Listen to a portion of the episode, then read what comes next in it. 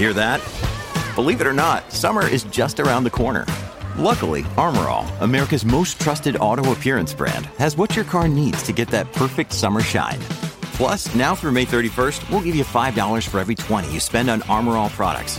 That means car wash pods, protectant, tire shine, you name it.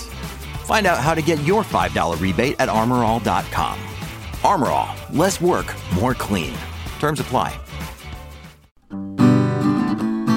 Good day and welcome to Michigan News from MLive. This is Jens Carlson with your headlines for Wednesday, May 8th, 2019.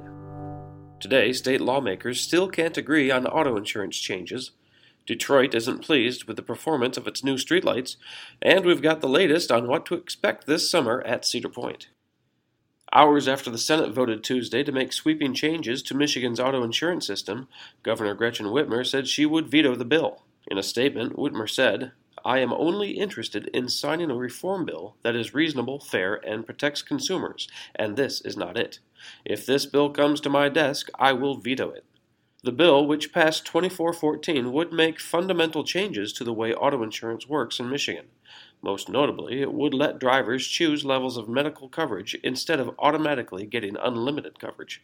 The plan was lauded by Republicans but opposed by most of the chamber's Democrats.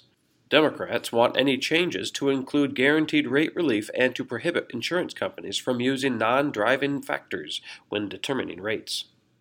Detroit's Public Lighting Authority filed a lawsuit against a manufacturer in federal court saying that nearly 20,000 streetlights in the city are prematurely dimming and burning out. Specifically, the Public Lighting Authority of Detroit is alleging a breach of contract on California based Leotek Electronics, the Associated Press reports that Leotek was responsible for about one third of the city's streetlights installed in the past couple of years that were intended to last at least 10 years.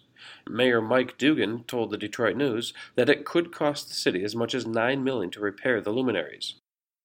And finally, Cedar Point is an annual summertime destination for many Michigan families. MLive roller coaster beat writer Ed Pivos has the latest on what to expect at the amusement park this year. His article on MLive.com includes details on new attractions, new restaurants, and a handful of upgrades to some old standbys. For instance, did you realize the Magnum roller coaster debuted 30 years ago? To mark the anniversary, the park is bringing back the fog and special sound effects and lighting that highlighted Tunnel 3 of this still amazing ride. For more on these stories and other headlines from across the state, head on over to mlive.com. A special shout out today goes to the fine folks in Sandusky, Ohio. Fair warning, the Michiganders are coming. The Michiganders are coming.